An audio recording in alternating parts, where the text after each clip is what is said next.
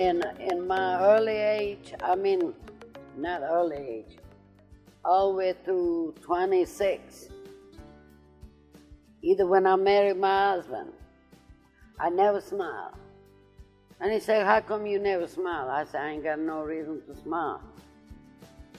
You know, because you get miserable, go day after day. And then uh, working hard, uh, suffer, halfway hungry because I didn't have no education. My country was overpopulated. I didn't have no place to get job. So it was very, very rough life. Uh, I don't remember much when uh, when I was very young child. I don't know why, but I think uh, after, I don't even know why I don't remember when my mother got killed from German soldiers. So I write letter to my sister and ask her. Uh, I say over here, uh, Doctor asking me, was I having bone problems? And said, baby, you were paralyzed when you were, I mean, um, you have a polio when you were a child. Why didn't nobody told me that? Well, my mother was gone, my grandmama was gone, my oldest sister got married, separate. I didn't have nobody to tell me.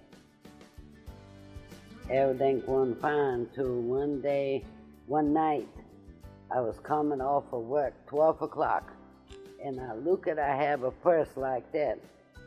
And I look at like that because I, I took the watch off and I put it in my purse. I took it to see what time is because it seems like I was waiting too long on the bus. That's the last thing I remember. And I wake up, I was blindfolded and I can't see. And I'm hurting very bad. My head was busted. My I was leaking. Anyway, I was raped. There was four men.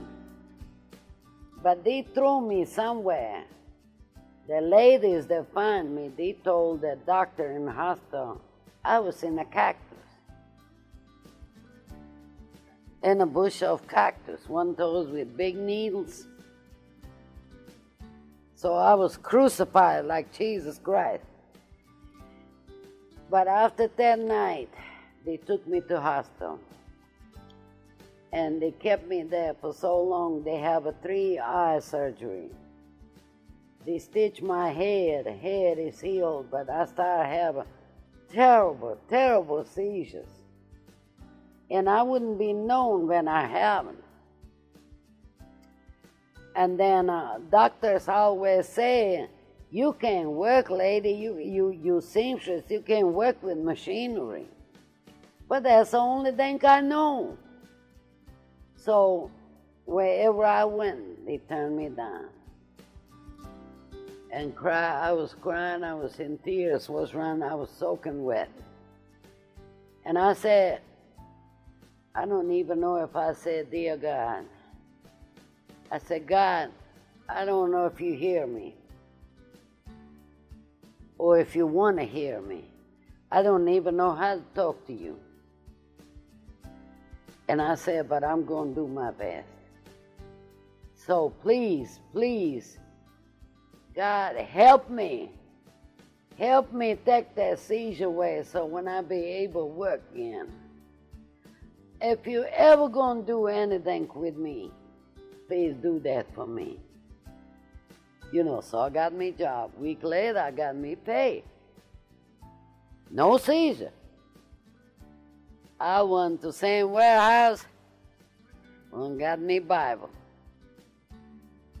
and started reading. And then I learned little, little by little how to pray. I said, Thank you, Jesus. Thank you. You heal me. I'm yours now. Make me yours forever. Control me. Tell me what to do because I do not know. I didn't have much love from anybody when I was growing up. And I love I want to show everybody I love them. And I do.